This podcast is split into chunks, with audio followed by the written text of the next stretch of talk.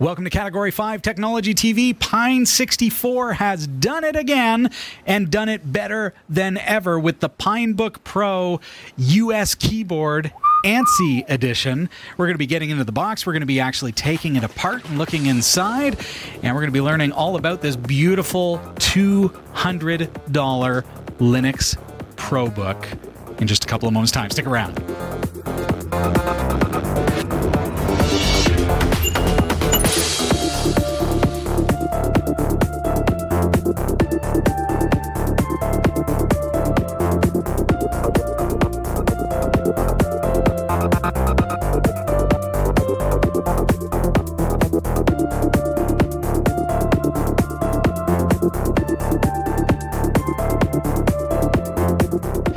Recordings are trusted only to solid state drives by Kingston Technology. Revive your computer with improved performance and reliability over traditional hard drives with Kingston SSDs. Category 5 TV streams live with Telestream Wirecast and Nimble Streamer. Tune in every week on Roku, Kodi, and other HLS video players. For local showtimes, visit category5.tv. Welcome to the show, everybody. It's so nice to have you here. Last week was a bit of a write off because we had some technical difficulties, but this week we are on the air. Mm-hmm. I think we're on the air. Am I right? Chat room? Can you see us? Can you hear us? Are the lights good? Is the uh, sound good? Are we here? Yes, I believe we are.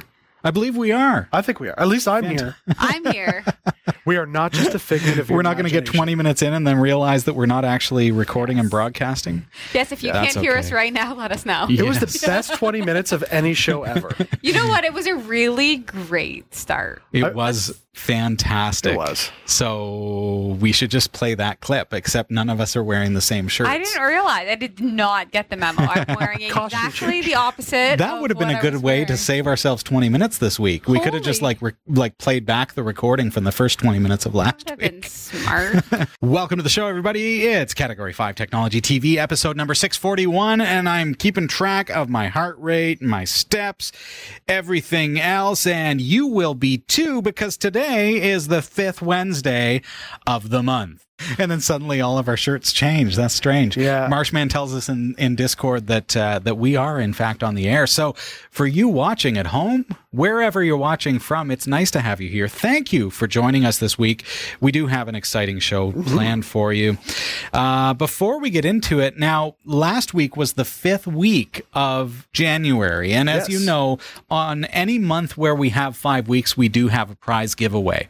Last week we couldn't do it because of those technical difficulties. We're going to do that for you this week. We are giving away the fitness tracker that Robbie is wearing on his wrist. And this thing has been really quite great. Um, I love being able to track my steps, my heart rate, and my blood pressure.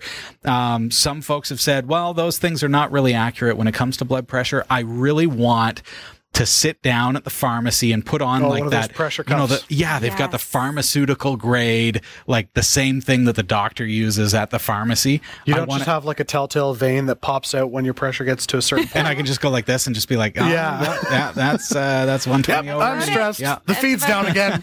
yes, that's how I know. When you see that vein pop, you know Robbie's blood pressure is a little bit high It's today. like those guys from Star Trek, the aliens that like give you the visual, um, the fake visuals. You know how they trapped Kirk and Oh, their we're heads going, were always we're going pulsing. back to like the original. yeah, the series original. here. Yeah, Oh yeah, Yeah. right. I don't remember their name, but I do don't- know what you're talking. I think it, about. was- that was like the first episode. Sasha's like, oh yeah, yeah, yeah, yeah. Uh, Were but they wearing red shirts? I as hear that's no, they're wearing dresses. As far as the blood pressure thing goes, though, I really want to see like how accurate is this. Um, some folks have said it's not that accurate, but it's been showing me some information about my blood pressure, which is Right. cool. Yes. Um, and I want to do that test and see Right. how accurate is it compared to that pharmaceutical grade. But even if it's test. not bang on, it's a better indicator than what you had with no indication. One- right, which was just a guess. 131 over 84. what am I doing wrong right now? We're talking about the feed being down. Yeah, yeah, yeah, yeah. So it's like, oh, don't do that. See, people have normal nightmares. Robbie wakes up screaming that there's no feed. There's no feed. Yeah. Um, no, you're absolutely right though about the accuracy of this. This is not a medical device. No, of It- course not. What it is is it's something that allows me to have some oversight into my own health. So it doesn't have to be bang on accurate. It just has to give me something that I can graph, something that I can understand. You know, how am I doing today?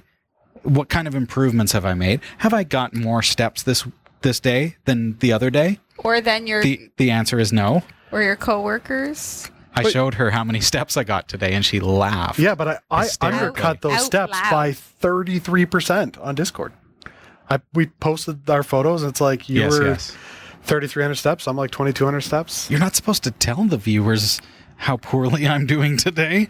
But, maybe this that's an improvement. This device if really he's if that's an improvement, if today's an improvement, no. Well, I've Not an No. Sasha, I have finished day. some days with under a thousand steps on my watch. Oh my goodness. I hope a you were vacationing sitting on a beach with a mojito. Pretty much. Let's just say. yeah. Pretty Yeah. much. so you can check your steps on Yes, the you will be able to if you win. You win. Yes. And you win by Just simply post us in Discord. Oh, you're asking me. You could tell them. I know, but I was looking at my. Uh, uh, I host. really like being able to track my sleep. So I like being able to see how things affect my sleep, and it graphs it and it shows me how my sleep I is win, impacted. I win at sleep. Yeah. Yeah. How how long did you sleep last night? Last night I what doing? slept for eight hours, oh, you win. but Seven hours and 19 so I was minutes. bang on my my goal. 715. Wow. So I was bang on my goal last night, but I can actually graph it on my phone and see the quality of that sleep. I love it. So, I mean, this is just a, an affordable kind of entry level fitness tracker. I'm giving one away this week. Um, all you have to do is just message us in the Discord channel, or if you're not on Discord, go onto our IRC um, and just message us your your handle and where you are watching from, and just say something like, "I want to qualify for that fitness tracker." We are honoring You're people write it from down. last week that did, right? So Marshman is in there. And even like last week, you've broken the pen. I don't That's two weeks in a row. There's a reason why his blood pressure is 130. I'm Yes. running. I'm. Re- Oh, we're trying for continuity here. This is how Oh, you yes. do a pen.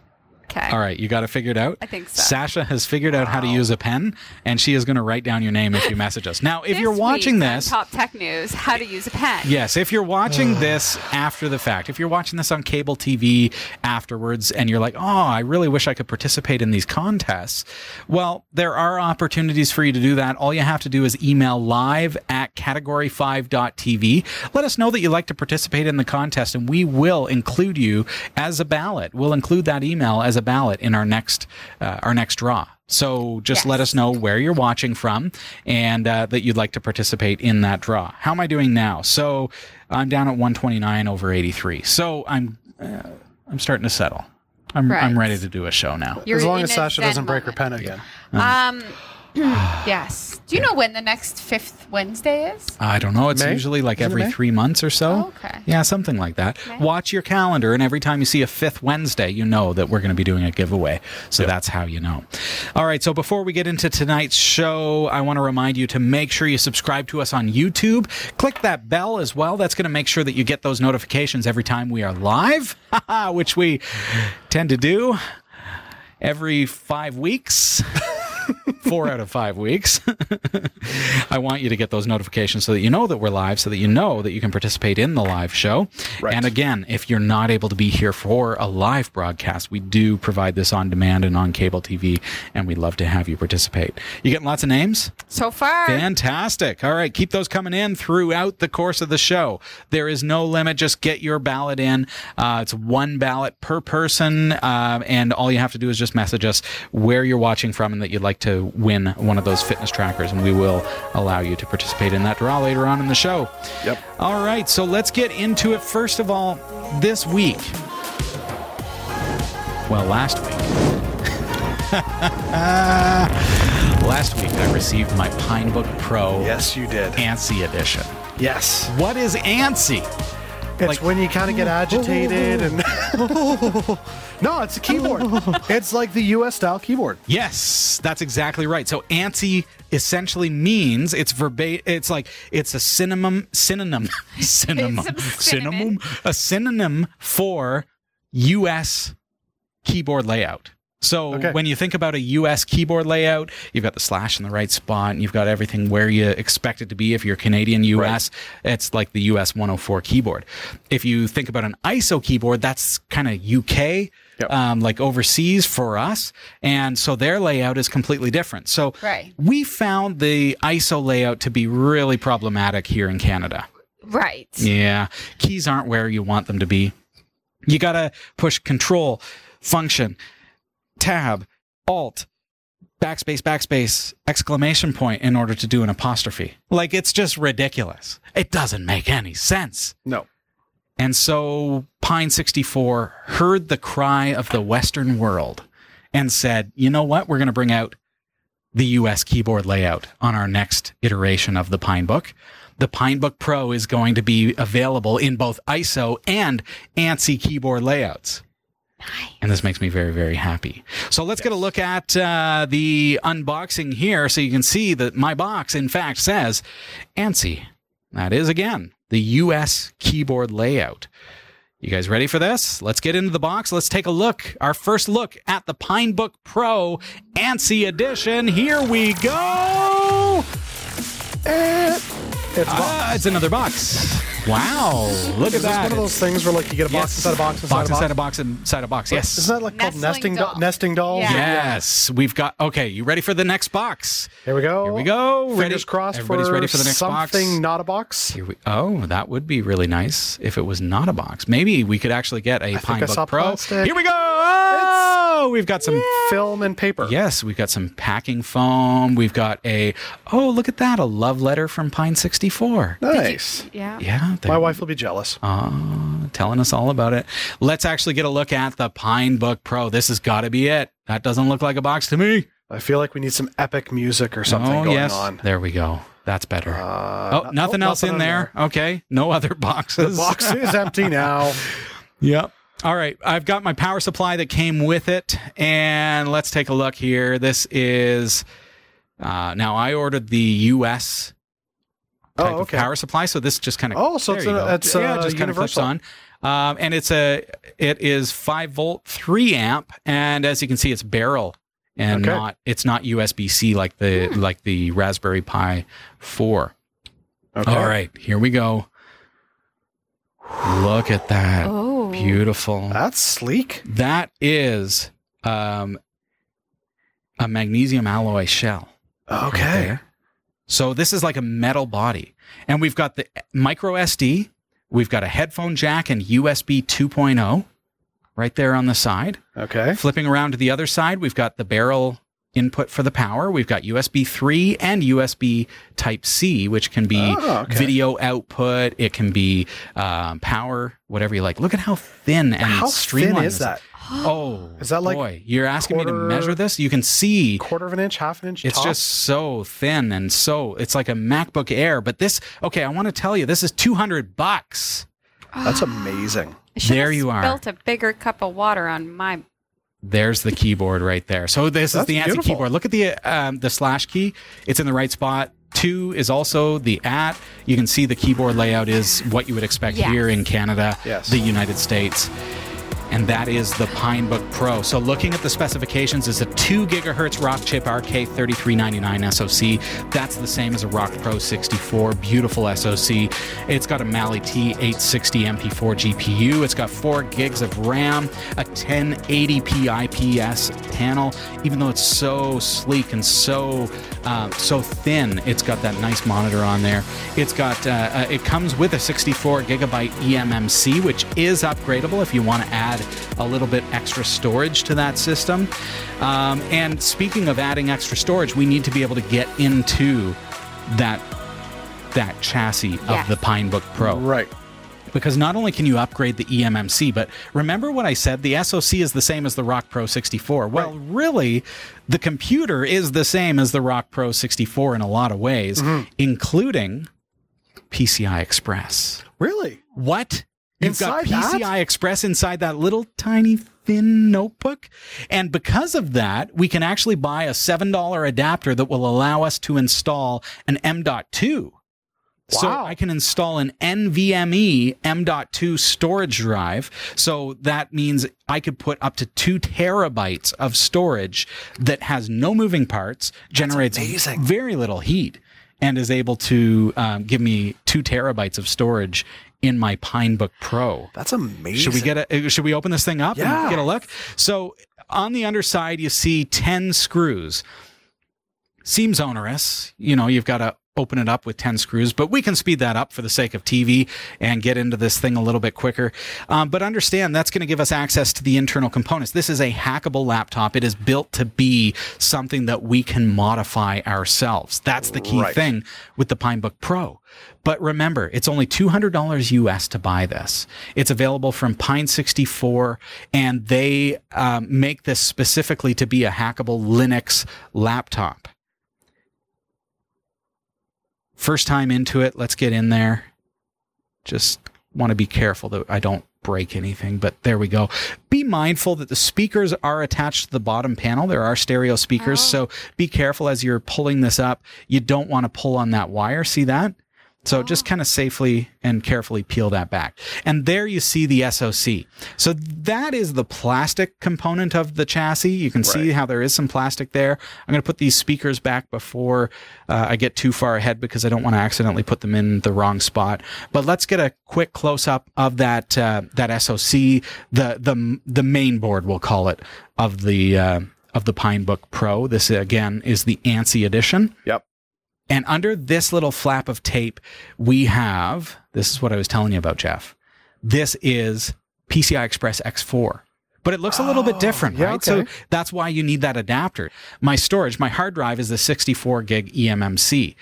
Now, ouch, be careful. I just cut myself. Um, there are some sharp Oh. points uh, within the case. So just be careful of that. Sorry about that, folks. But see that eMMC? It just goes right on there. You can upgrade that. It's just a standard eMMC. There's no proprietary part here. You can just buy a 128 gig if you want to upgrade that. And because it's an eMMC, you can pull that out. You can flash any distro onto that card and be able to boot up your Pinebook Pro. But I want to tell you something else.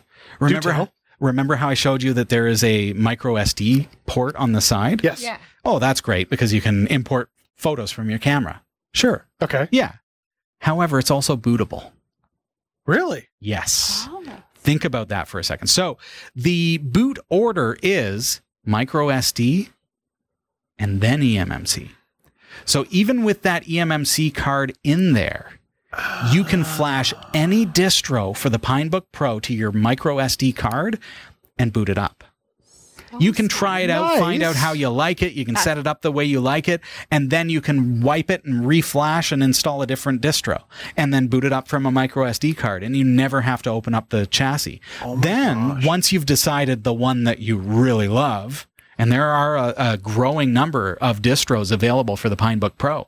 Once you find the one that you love, you can flash that eMMC card, and that's the one that you're booting from when there's no micro SD in the slot Like it. but a bootable micro SD. You have five micro SDs. You can just put like you can put Debian on one. It comes with Debian pre-installed on that mic on that eMMC that I showed you. Yep. So that has Debian Stretch installed on it, ready to go. You can boot it up and start working. Um, but you can put Manjaro on there. You can put Ubuntu on another one, and you can boot from them and try them out and uh, and give it a try without any risk to the actual built-in eMMC. Very That's cool. How do you like that? So if you intend to do that, if you want to flash your eMMC, make sure when you order your Pinebook Pro from pine64.org that you also buy an eMMC to USB adapter. Right. Okay, that's important. So just keep that in mind. What else might you want to add to your cart? I would say probably that M.2 adapter for the PCI Express 4. Yep. I'd say that would be a good purchase.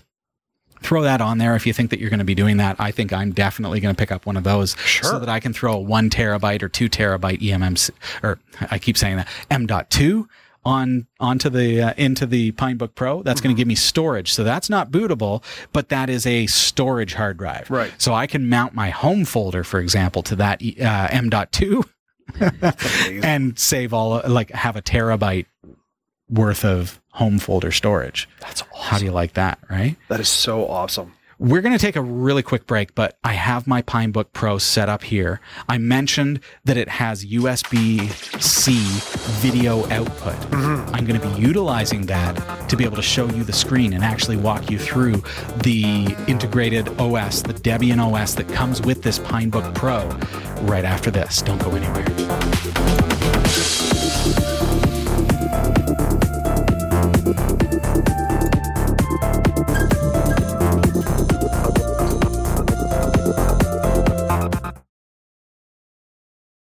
you Welcome back. This is Category 5 Technology TV. We're looking at the Pinebook Pro, and I've got the ANSI edition. That means that it has a US keyboard layout, and there is also the ISO edition available for you at pine64.org. So make sure as you're checking out that you that you select the one that is the keyboard layout that you want. If you're in Canada and the US, you probably want the US keyboard layout, and that is called ANSI, A N S I. So I want to take a quick boo before we get into the news tonight Okay. At the actual interface. The eMMC comes with Debian Stretch pre-installed. And now, while I'm not booting from the eMMC because I, I wanted to, to really experience kind of different distros and things, so I installed that same distro downloadable off of their website onto a micro SD card. Okay. And here we go. So this is uh, what it looks like. So what I'm going to do, uh, I just want to make sure. Actually, I'm going to share the same. I'm going to set the same screen so that you guys can see what I see. Oh, Let's have you got it on dual screen? Uh, it's on dual screen, so I'm going to instead set this to mirror. So what I'm seeing on my screen is I'm going to drag this over for you so that you can see because it's actually operating as two monitors. Oh, nice. Okay. So on my screen here, I'm going to check that checkbox that's set. and So this is over USB C. So it actually has a video output, and I've selected to show the same thing on both screens. So uh, presumably, if I hit apply, this is really awkward because that screen is actually not a real screen. There we go. Okay, so keep this configuration, and now we can both see the exact same screen. So you and I are looking at the same screen here. So that's USB C output. And that's important to note. And I wanted you to see that because if you plug that USB C into like the HDMI of your TV, you'll be like, well, why is it not showing the same thing? Mm-hmm. You need to bring up the display, the monitor preferences, and select that you want it to be the same so image that the on all default monitors setting to have the dual screen? it will put it on two different screens. So that is dual. So it is a dual screen setup. default. Yeah. Cool. So all I've done is I've bought for six bucks off of Amazon just a USB C to HDMI adapter. It's just a cable. It's really, really cheap, cheerful, and it makes it work. So as you can see, um, I'm able to stream live the the screen just as I see it, and it's working absolutely flawlessly. So this is the default de facto distro, and this is Debian Stretch, and has basically everything that you need to get up and going. So let's see what we've got. So under accessories, I've got LeafPad text editor, uh, Vim text, text editor for you hackers out there, uh, graphics. It comes with uh, not a whole lot, actually. We probably want to install the GNU image manipulation program. We've talked about that on the show. Uh, internet, we've got Chromium and Firefox Very nice. because apparently you need both. um, HexChat will get you into IRC. Office, let's see what we have. LibreOffice. Perfect. So you've got your That's basic everything you need. yeah, that's like Writer and so Microsoft Office equivalent for Linux. Uh, sound and video. We've got. Oh, now I installed Cheese because I I wanted to point out that we actually have a built-in uh, webcam on this system. So this is a 1080p webcam, and even though with Cheese booted here, so this is gonna presumably there we go. You can see that the the frame rate is really really poor. Right, right Or there are you in doing cheese. the robot? I am. I'm. I'm really good at the robot. but but it it does work really quite well, and the picture looks pretty good. Uh, let's take a quick. Why don't Now, we? is that just a setting as to why it's so low? well, I don't know, Jeff. I think what we're going to find is that with something like the Pinebook Pro, and I think this is important to note, and maybe this is something I should have mentioned right off the top. What it is, this is, let's consider it experimental. Mm-hmm. Let's consider this something that is bleeding edge and mind blowing. Yeah. Let's say if you are a Linux lover, if you love to tinker, this might be a notebook for you. Yeah. Because you're probably going to run into little issues like that. Did you see the countdown? One, two, th- three, two, one, and it was like all gibberish. So there's something wrong there, and I'm going to probably have to figure that out if I if I care. But see, I Um, kind of thought it was a cool feature. It looks like a flash. there you go. It's like three, two, one to prepare, and that's like screen flash. It's like, oh, okay, cool. But it didn't really look like a three, did it? It was like gibberish. But Kind of reminds me of like the first ever episodes. Thanks, Sasha. That's exactly what this looks like. Um, but it, I mean, there is a webcam. Yeah. Yes. Big deal. So there's there's a community that is involved in all Pine 64 products, and that's a big part of this. Is that you can get into the community and say, "Hey, my webcam seems a little bit choppy," or maybe the cheese is having some weird issues.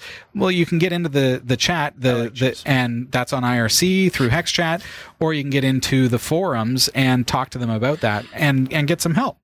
Um, we've got media players, we've got uh, your standard kind of Linux system tools. Um, speaking of, let's bring up like System Monitor and let's just kind of see what this looks like. Hold on for a second. So this is a $200 Linux notebook computer that's this thin.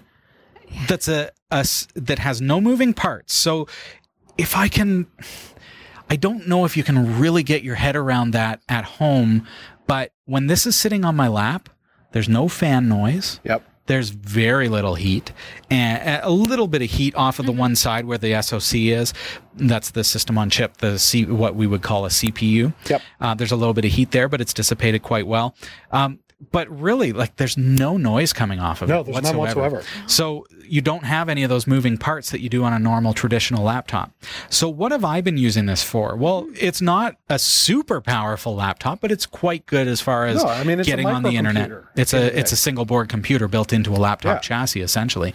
But it's got a great keyboard now. It's got a nice touchpad. You've got to update the touchpad uh, firmware. Make sure you do that right out the gate. There's some updates that you need to install. You'll find out more about that in the Pine 64 forums. Very, very important for for the sensitivity and and accuracy of that. Um, but we've got four gigs of RAM, and what I've been using this for is I use it as a terminal for my main computers. So if you understand, that's already how I work. Mm-hmm. I don't like to carry a big workstation of a laptop. They call it a portable workstation. I used to do that.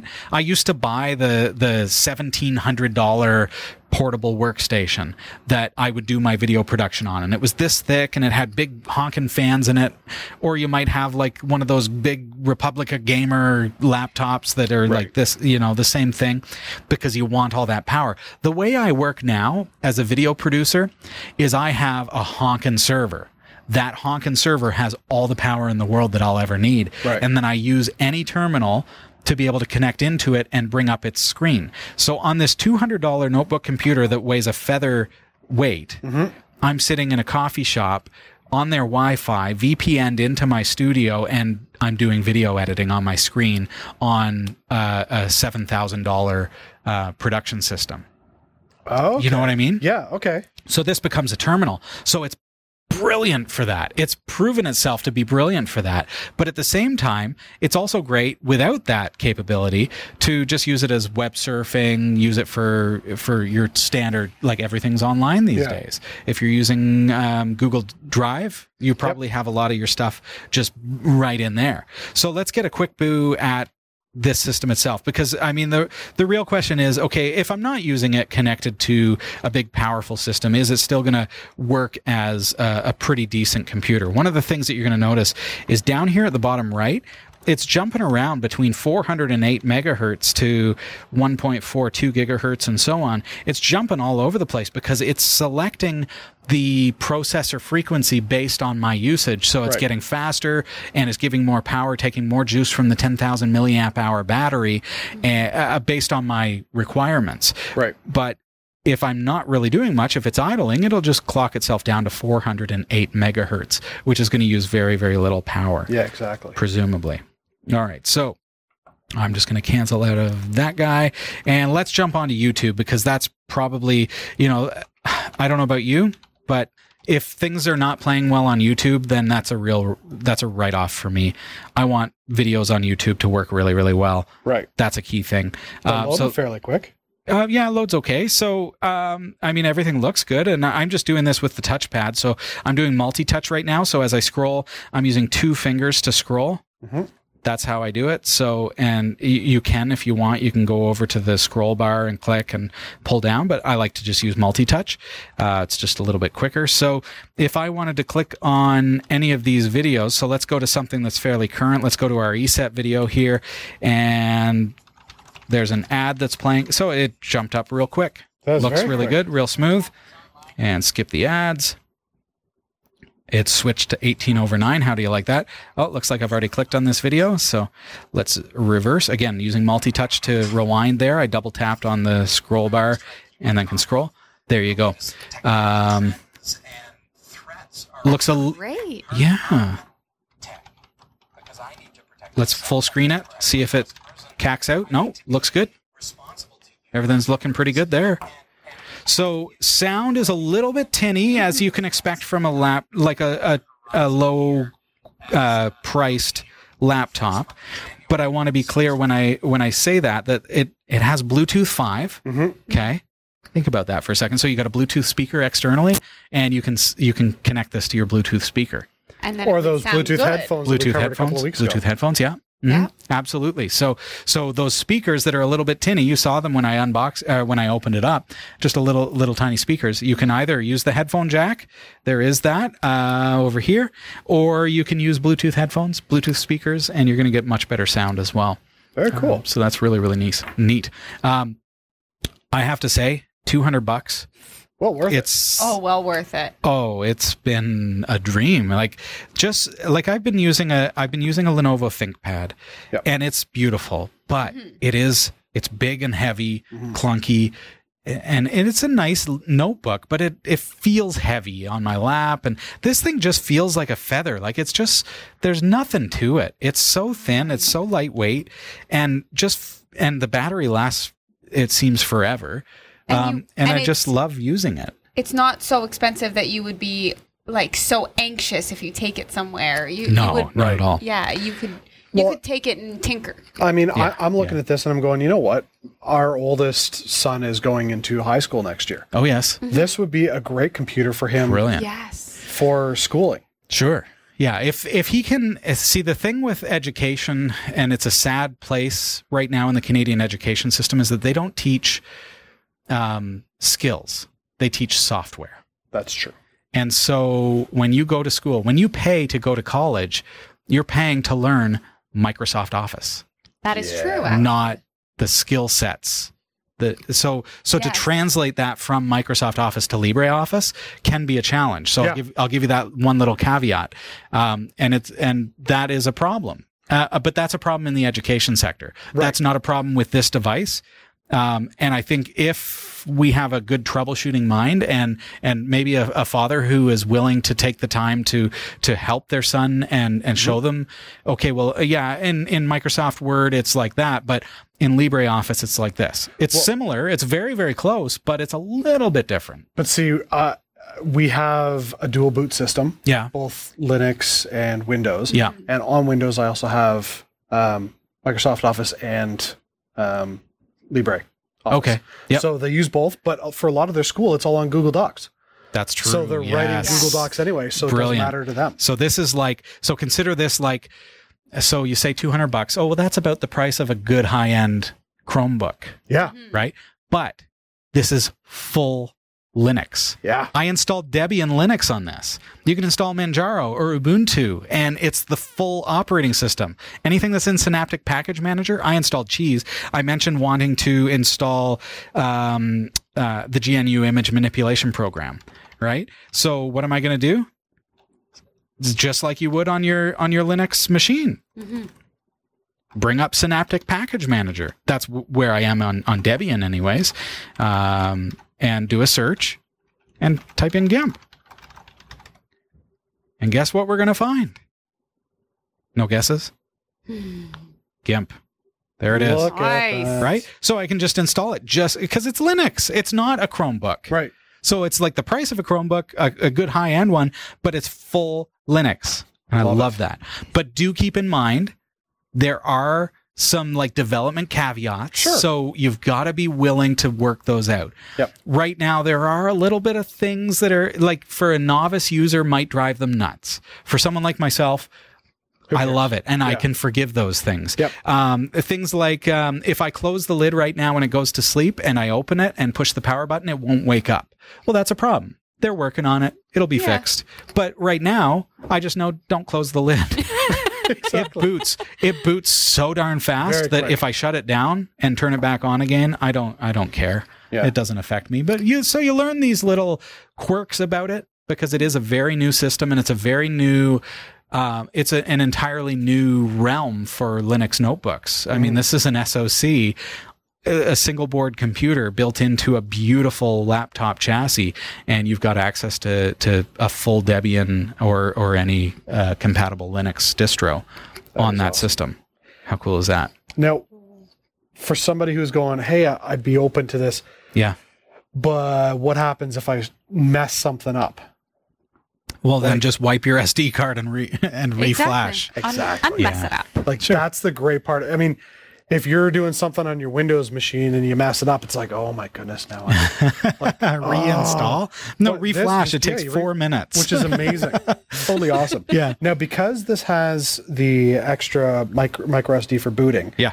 um, could you put say like RetroPie on that micro SD and boot up That RetroPie? That is a great question. On a on a micro SD. Well, you'd have to have a, a Rock 64, Pinebook 64 compatible version of RetroPie. So Yeah. what you would need to do, I think, would be instead to take the approach of installing Debian and then installing RetroPie on top of that.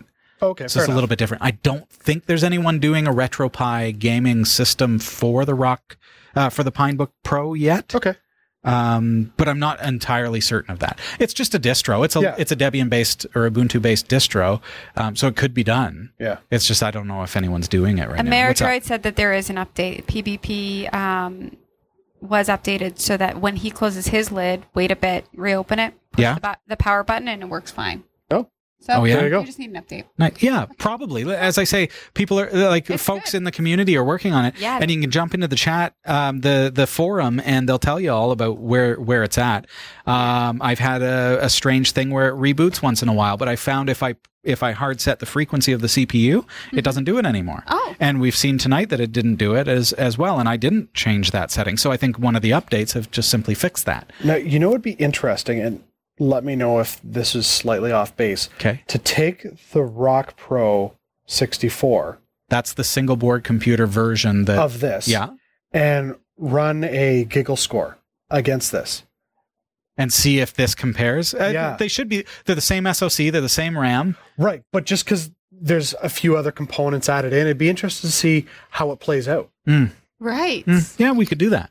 Sure. I think that'd be interesting. Just Yeah. for fun. Anybody in the community want to do that? Give it a go. Run a giggle score on a Pinebook Pro. Um, we are this week. We've looked at the ANSI keyboard edition, and while the ISO version came out late 2019, the ANSI version just came out in uh, early 2020 and so this is like the brand new creme de la creme for uh, american and canadian users. And uh, i'm very very pleased with it. Very impressed. And this could be a daily driver. Absolutely. Especially Oh, because the video production i can do with a remote connection to my main server Yeah. which has windows 10 and, and my video production suite which is uh, davinci resolve. So um, so this is like this is a brilliant little terminal for me. Yeah so check it out, pine64.org. In the meantime, Sasha, if you are ready, we're going to jump right over to your newsroom. Excellent. hmm Here's what's coming up in the Category 5.tv newsroom. Some of the biggest Call of Duty, Overwatch, and Hearthstone esport leagues will be streamed exclusively on YouTube. Rocket League is ending support for Linux and Steam OS. We're in an Antarctica frenzy as Google Earth as Google Earth user has found a 2,000 foot structure emerging from the snow. And sometimes free isn't actually free at all. It's been revealed that Avast free antivirus is tracking users' online behavior and mining the data. Stick around, the full details are coming up later in the show. This is the Category 5.tv newsroom, covering the week's top tech stories with a slight Linux bias.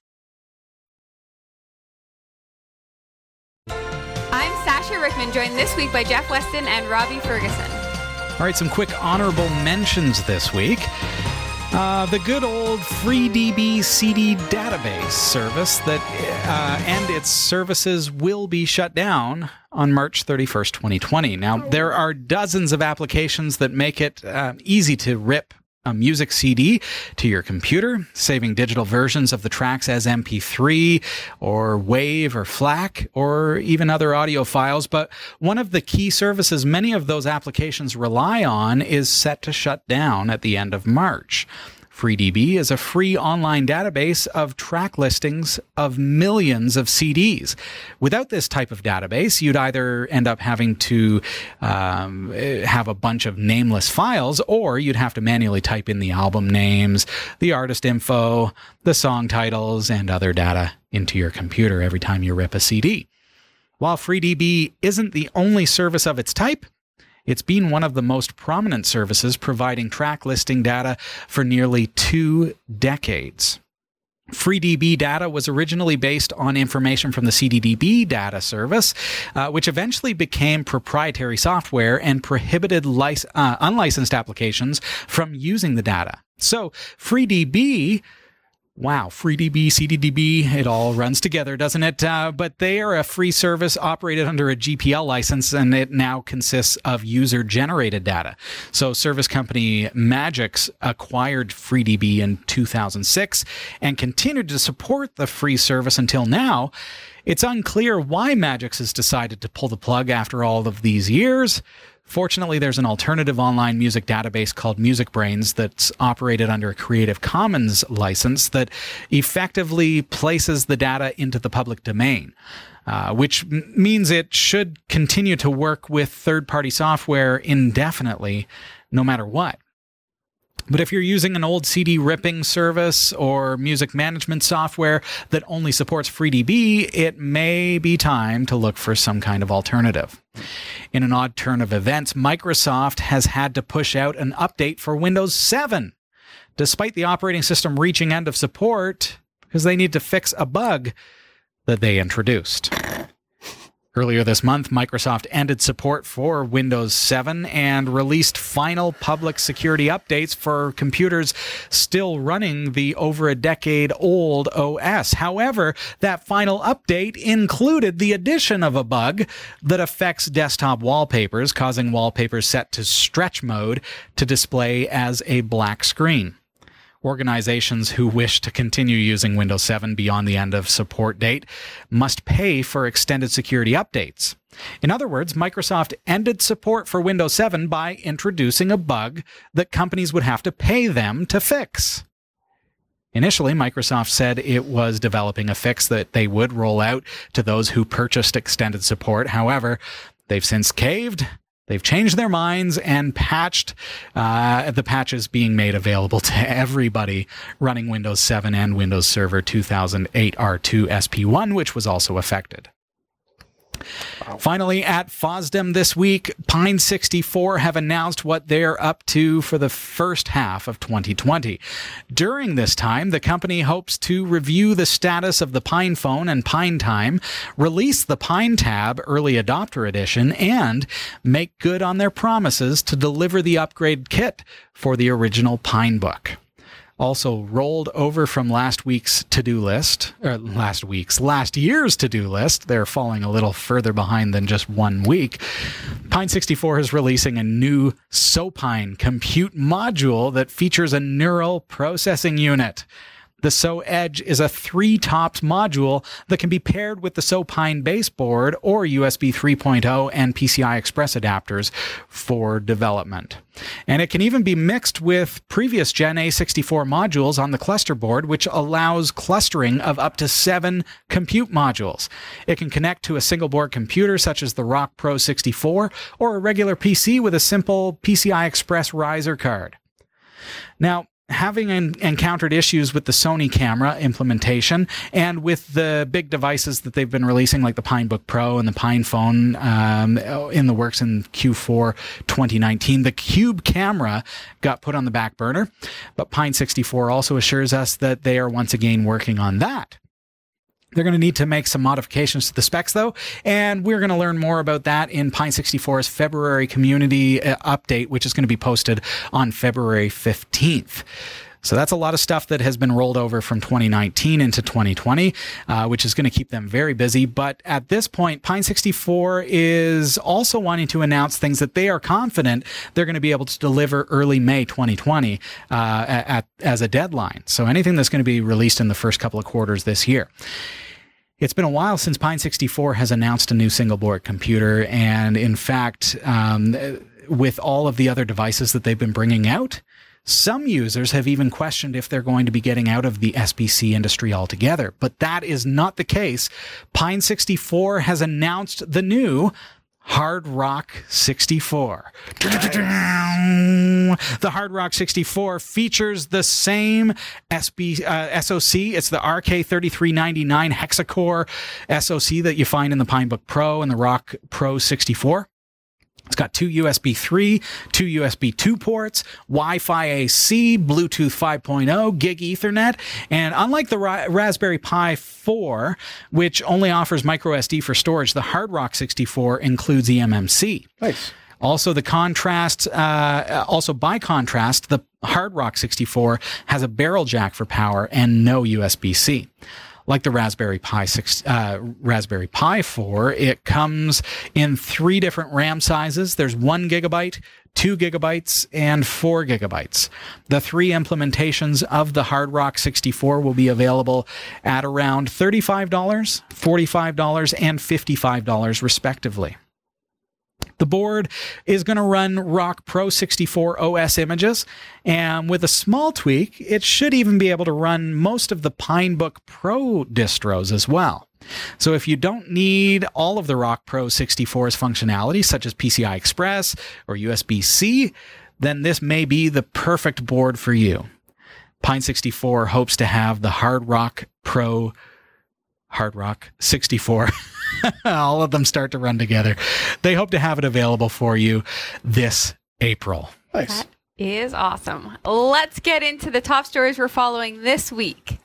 Some of the biggest Call of Duty, Overwatch, and Hearthstone esports leagues will be streamed exclusively on YouTube.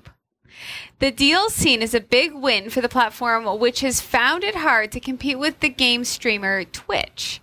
It's part of a deal that the sites signed with Activision Blizzard, the company which runs the league's Twitch exclusively streamed for the first two seasons of Overwatch League and is seen as the go to destination for live gaming. For sure. Sunil Rayan, head of gaming at Google Cloud, says, quote, We've worked closely with Activision Blizzard for the past few years across mobile titles to boost its analytics capabilities and overall player experience. We're excited to now expand our relationship and help power one of the largest and most renowned game developers in the world, end quote. Despite being the largest video site in the world, YouTube has historically struggled to compete with sites like Twitch. But in the last few months, the platform's been making some high profile moves, poaching a number of high profile Twitch streamers. As a part of the deal, the search giant's cloud platform will power all of Activision Blizzard's game hosting and other technical needs. Google Cloud will also host Activision Blizzard's entire library of games. That's a quite a change in in the landscape of video gameplay on online. Like It, it is. Twitch has always been like that's where you go for gameplay. Well, yeah, and I mean the fact that they've now just secured those three games makes me wonder: could this either force Twitch to adapt or hmm. put them under? Be, be the end, yeah. Like, if YouTube can start pulling away from Twitch and saying, you know what, we've got this, and if they can show that hey, we've done it better, Right. then other Twitch streamers are going to go, eh, you know what, I can go here. Now, what's interesting though is it talked about the fact that they pulled some of the high profile Twitch streamers. So I'm wondering if there's a different compensation rate versus what you would normally get on, on YouTube. It's a really weird landscape though because we can't produce video on YouTube for children. Correct. And so because of that, the so the games are going to have to be adult centric Uh, I or at with- least the the to be the commentary. To be honest with most of these, They already are. Yeah. So so what we're going to see, so understand what that means is that okay, so the YouTube game uh, like the the community of gamers on YouTube is going to grow into an adult centric video service. Right. So Well- So then maybe like Twitch. foul language um probably Well, some not necessarily. um I mean, yeah, necessarily. I mean, you're you're gonna get some of it for sure. Mm-hmm. But I mean, you look at some of those older YouTubers like Dan TDM, who's been around forever. Yeah, but how's he doing with YouTube right now? As far as I know, he's still doing videos. My kids are watching them all the time. How are the ads looking? Hmm. I That's haven't question. noticed anything. I don't know. I'd have to check on on Dan and see how things are going. But see, the thing is, is that as soon as COPPA came in, it really impacted streamers who, Yes. like Dan, has always been very. He's been very centric on on children uh, ch- children's entertainment, Yes. and because of that. That will impact his revenue because under COPPA, he is not allowed to generate revenue based on children viewing his stream. Right. So he would have to generate adult centric videos in order to generate any revenue. Now, I mean, at the end of the day, though, YouTube isn't going to know whether it's me on my phone watching or my kids on my phone. But even if, Right. like, regardless But Dan data- can't take that risk No, I hear you, but I mean, how how does that force the content to change? because Dan has to select. So we're talking about Dan TDM here. Yeah. He has to select when he creates a video that this is created for children. That the that the content is appealing to children. And if he selects Right. that, he is not allowed to monetize it. So whether it's you or whether it's a child watching it, there are no ads that are monetizing it for him. So he's not make he's not making any money off of those videos. So then he just says it's for adults. Somebody came into Very, yeah, but very, very young adults. But if a child is, uh, see, then he's taking a risk because it's not. And they could shut him down very, very quickly. Right. Fair right. enough. Okay. And this So is a legal issue. It'll be interesting Yeah. to see with with this switch then, because you're right. A lot of the viewers are teens. Mm-hmm. I mean that. I mean when it comes to 13 plus is okay. oh, then they're full. Yeah. They're fine. Yeah. But as soon as any anyone under 13 is watching, that, that has to be selected by the streamer. Right. And if it is selected by the streamer, we're not allowed to monetize it. So then, I mean, with the switch from Twitch to YouTube, I don't think it's going to have much of an impact because all of those games, at the end of the day, when you look at the was it e, uh, ERT rating or whatever, Yes. But, but right now on Twitch, nobody's monitoring. COPPA hasn't cracked down on Twitch. So Twitch. So those those streamers are still making money off of the 10-year-olds. that's Right. right. So Right? Twitch is still. Which I I'm not saying whether I agree or don't agree. I'm just saying that so tho- that is going to be a strange shift because in in order to monetize, they have to specifically make their programming for 13 plus. They cannot create programming that is appealing to 10-year-olds, right. to 11-year-olds, to 12-year-olds. But the difference between a ten-year-old and a thirteen-year-old, not really that. big. That's what I'm saying. That's what I'm saying. Ah, I guess I'm just viewing it from a different lens than you. Because I'm can say I'm gearing it to 13 year olds, and if a 10 year old watch it, so be it. no, but I'm gearing can't it for But 13. not- because the law will crack down on you with that attitude. it's so weird. Yeah. But but if that's the case, I mean, how many kids do you like? I mean, I remember getting uh, movies rented that were 18A, No, sorry, R R. You're the like, church boy. like horror flicks and stuff when I was 14. So like, uh, you can't stop.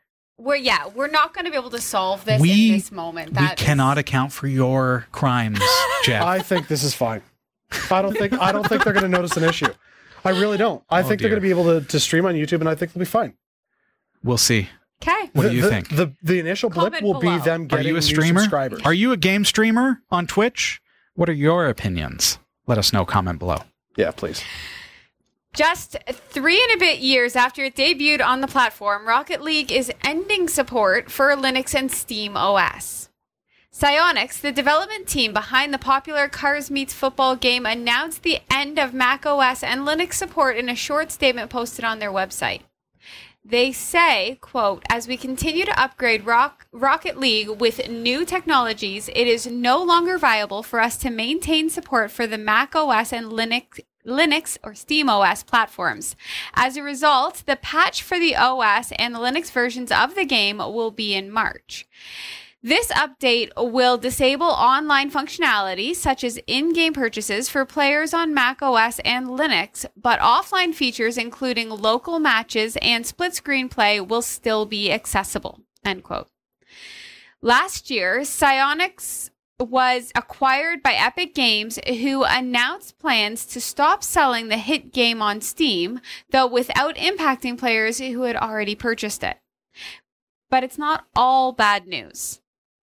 If you already own the game, you can continue to play it on Linux without any limitations until the March update arrives. After this, you can also continue to play it just without any of the online capabilities. Don't forget that if you bought Rocket League for Linux on Steam, you can still access full functionality, including online play, by installing it on a computer running a supported version of Windows. Not an ideal solution, but at least you don't totally lose your purchase. Burn, Linux users. What? I agree. However, how many avid gamers are Linux users? All of them. Yes. I like to believe. But you don't see people using Linux for the purposes of gaming. That is Maybe- that is true. Maybe that's part of this too is that, okay, my kids play that on the Switch.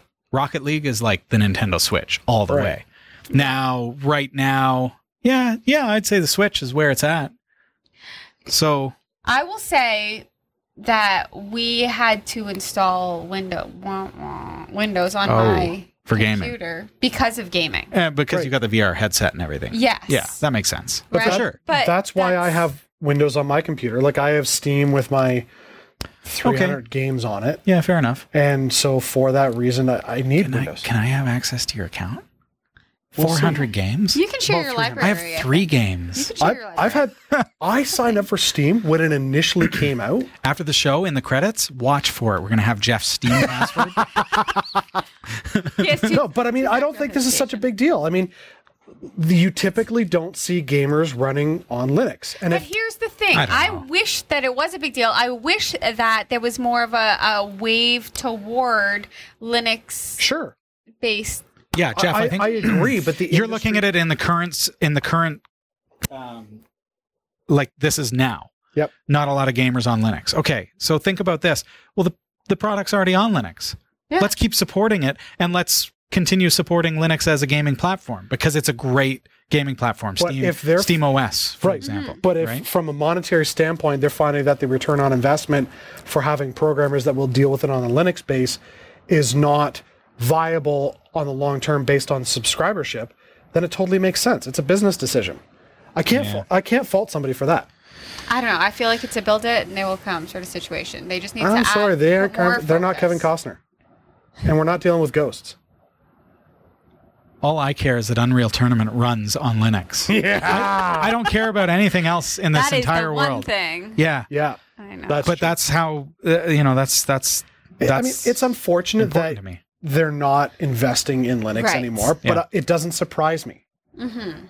I mean, it's not like you go. still breaks my heart, Jeff. It is sure. sad. Yeah. I still I wish that I could choose a different operating system, but I need Windows to play my games. I need to, Okay. I need That's to. it. So Okay. dual booting is uh, dual booting for the win. So Yes. Windows 10 for gaming, Linux for Linux for everything else. all That's other what I things. do. everything else. But it doesn't have to be that way. Game developers need to realize That's right. Exactly. we could just have Linux and then Make this world a better place. DaVinci Resolve is on Linux.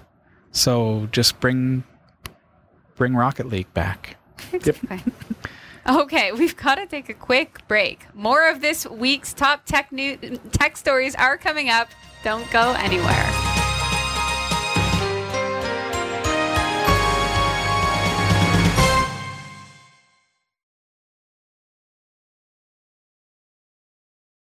We're in an Antarctica frenzy as Google an Google Earth user has found a 2,000 foot structure emerging from the snow.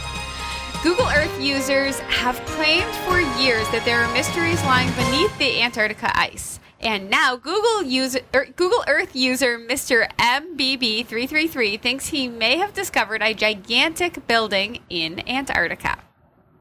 In footage shared a couple of weeks back, he zooms in on the location to find what seems like a huge square emerging from the ice. The narrator explains, quote, from the top to bottom, it's nearly 2,000 feet. Unbelievable. I didn't think it was that big. It's six football fields long. That's massive. It's very large, very symmetrical, and looks like a building. This could be a random piece of ice, I suppose. It is kind of offshore. Maybe it's some sort of building, but that is huge. End quote. While many are speculating what the shape could be, others are less convinced, suggesting it was nothing more than an unusual shaped block of ice. Antarctica is often the center of conspiracy theories, with so called truth seekers believing that beneath the layer of snow and ice lies remnants of everything from ancient civilizations to Nazi bases. Back in August, another Google Earth user believed that they had spotted a gigantic statue of a face. And just two weeks ago, one person claimed to have spotted a huge two mile long ancient wall rising above the ice. The so called monolith was compared to a ziggurat, a massive structure built in ancient Mesopotamia and Iran. Isn't that cool that we live in a time right now that we, as like just average users at home, can look from the satellite basically down on the earth? be like, "I like that's this." sci-fi from the 80s right there. Exactly. Yeah. Okay, but here's what I have to say about this, and I I don't know whether or not these structures actually exist, but to me, it's reminiscent of like gazing at the clouds and being like, I see a hippopotamus. I don't know. It looks pretty much like a structure to Yeah. me. it could be a structure. Do you or remember not. It the could be. great Google Earth murder mystery? no. Never of, heard about of that. the dock with the blood splatter and the trail into the water. no. And everybody was freaking out about this murder Do you, scene. do you which- know about this? It's, it's kind this of ringing. this bell. happened probably five six years ago, and everybody was freaking out that they had that Google Earth had taken a snapshot of a murder scene.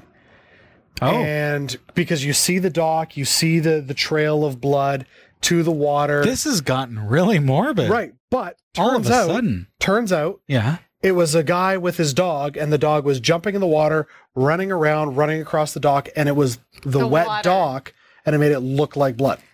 So The- Go- the point of this is just because you see it on Google Earth doesn't mean it is what you think it is. That's true. But there's not a whole lot of action going on in Antarctica. But doesn't matter. You can't look at something as a topographical view Oh, yeah, yeah, yeah, yeah. and go, Look, it's, it's- 2,000 feet tall, oh, look at that. It's the it's actually the shadow of a penguin. right? I- like, Ah. come on. I will say I spend some time in Google Earth on my VR. Like, Yeah. and by some time I mean on the daily, because I love to travel around and just see places. So Mm-hmm. I now need to go to Antarctica because I haven't. Um, But I, I just, I mean, I don't. I, first off, it's Antarctica, so no matter where where you are in the world at the end of the not the world, but like this time of year, you're always going to have the sun at a very horizontal angle.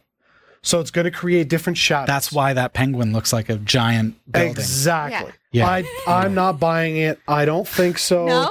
I don't think it's a 2,000 foot structure. The amount of planes and an update to the surveillance, story. it's not going to happen. I think the only valid use for Google Earth is to see where viewers are watching from right now. Right. And and so by clicking on to map.cat5.tv, we can start to see just outside of the royal town of Sutton Coldfield, we've got viewers. And we should be able to zoom all over the place. Yeah. Viewers all o- where are we right now? This I don't is- know. You're quite zoomed in. I know. Oh, there's Oh, Denmark. Denmark. Yeah, we know Denmark. so this is this is a valid This use is for. awesome. Oh, Didn't there's we Germany. Have, didn't we have a viewer in Antarctica? Do we? Let's I let's thought we find did. Like, a maybe couple we weeks can ago. find our viewers in Antarctica. Oh, it's gonna. I mean, They're watching from a 2,000 foot structure. yeah. Oh, where? yeah. Uh, there's somebody in Iceland. Nobody in That's Greenland. not the same. No, no, no. that's not not the same. Listen to you.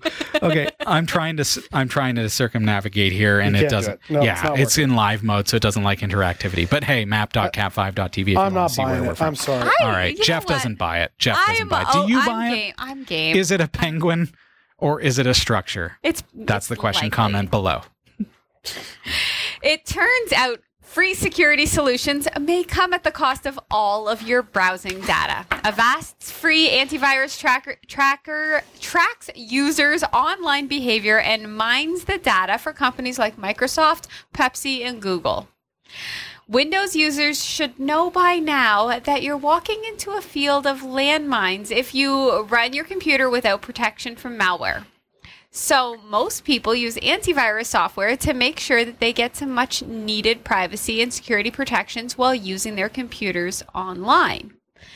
And many, to the tune of about a half billion users, turn to free antivirus products, thinking that there's no reason to pay for protection since there are programs available for free. However, free security suites can sometimes hoard your browsing d- data and other details and sell them to third parties. Mhm. This is the case with the popular free antivirus from Avast, which is putting the privacy of around 400 million people at risk. At a time when high profile tech executives are calling on governments to impose more stringent privacy rules, there's nothing like another reminder that everyone is fighting to get a hold of your habits, preferences, and pretty much any other data that can be used by advertisers to target you more easily. According to a joint investigation by Vice and PC Mag that involves leaked contracts and other company company documents, uh, Avast, along with its AVG subsidiary, have been keeping track of what users did online while using the free software they distribute. The scheme involves JumpShot, a company that, quote, provides insights into consumers' online journeys by measuring every search, click, and buy across 1,600 categories from more than 150 sites, including Amazon, Google, Netflix, and Walmart, end quote. Installing Avast's free antivirus automatically adds in a browser extension that collects information on your internet activity and sends it to JumpShot, packed and tagged with the unique identifier. Avast data collection includes searches on Google and Google Maps, YouTube videos, LinkedIn searches, and profile visits, and even what users view on adult websites. This gets sent to JumpShot's customers like Google, Microsoft, Pepsi, Sephora, Home Depot, Yelp, Intuit, and many others. Avast says it doesn't track any sensitive information like personal identification, phone numbers, or email. The company also insists that as of July 2019, they had begun implementing an explicit opt in choice for all new downloads of their AV and are now prompting existing free users to make an opt in or opt out choice, a process which they claim will be completed in February 2020. Okay, opt in. Like, do you Like- want like yes, yes, yes, yes. Okay, I'm installing this free antivirus. Yes, yes, yes, yes. Next, next, next, next, next. Okay, you just opted in. Yeah. Bam, we have all your stuff. And we're selling it to everyone. Mm-hmm. Why does this come as a surprise to people? No, it's not a surprise, Jeff. It's just proven. Mm-hmm. Free is never free. Well, exactly. I learned that as a kid. Nothing comes for free. If it's free, there's always something attached to it. Has Facebook not taught us anything? They've taught us a lot, Jeff. Like, We've learned so They've- much. uh, You know what? Uh, You know what I've learned by Facebook? Mm. That people just still use it. Yep. People Yeah, just Absolutely. still do it. Like, yep. Jeff, you're still on Facebook. yeah. I, I am still on Facebook. Yeah. Uh, it's, yeah. A, it's a necessary evil. But Yeah. No. I, I, I don't use Avast for this reason. Anytime I see a free virus software, I go, uh-uh. Antivirus. even. Antivirus, yeah. Like, I'm not touching it.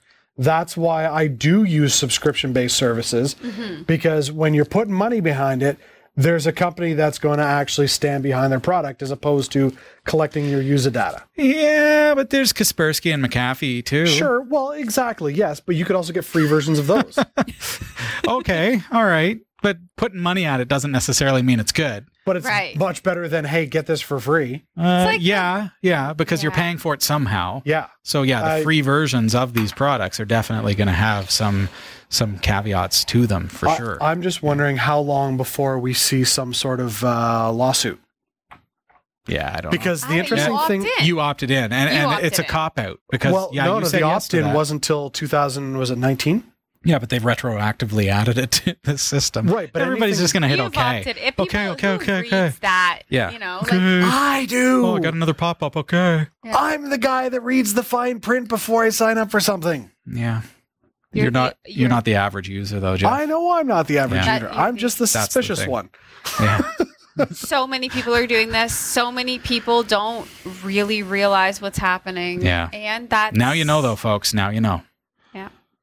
Big thanks to Roy W. Nash and our community of viewers for submitting stories to us this week. Thanks for watching the Category 5.tv newsroom. Don't forget to like and subscribe for all your tech news with a slight Linux bias. And if you appreciate what we do, become a patron at patreon.com slash newsroom.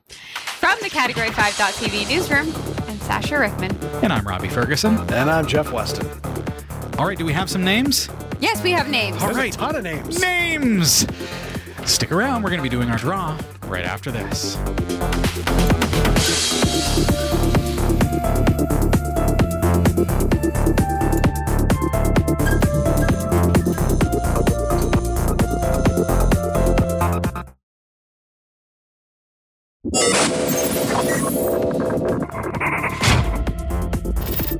We've got your ballots in, folks, and we've got your names written down. Congratulations to everyone who has qualified so far. I see. Who do I see? Skyrider64, Marshman GF, F King, Swessig, G Dog 1985, Baldric the Brave, Orange Man, Marshman, Ameridroid, BP9, Mini Marsh, RD Blair, Ronnie Cat. Tell me when I start repeating myself. And M Copland. I feel like that was like romper room. I see I it. see, Billy. I see you too. And I always feel like a kitten when I'm doing this. It's not toilet paper. Are you ready? You guys ready? Yeah. So this is for. Ru- I'm actually getting steps right now, so this is great. This is really good. This is how I track my steps with my fitness tracker, which you are about to win. Let's see here, folks. Here we go. Here we go. Going to congratulations. Do we know where BP9 is watching from? I know they've mentioned it in the chat. Uh, BP9, Al- congratulations. Al backwards. Your fitness tracker. All you have to do is private message me your shipping address or send me an email live at category5.tv and that will be shipped to you this week. Where's Al Congratulations. Hey, if you want to qualify for our next draw, all you have to do is email live at category5.tv. Tell us where you're watching from and what your username is, and you could be next to win whatever it is we happen to be giving away. Yes. Yes, thank you everybody for joining us this week. Congratulations once again to our winner, BP9. Do check out pine64.org with the new Pinebook Pro ANSI edition, and we will see you again next week. Take care, everybody. Bye.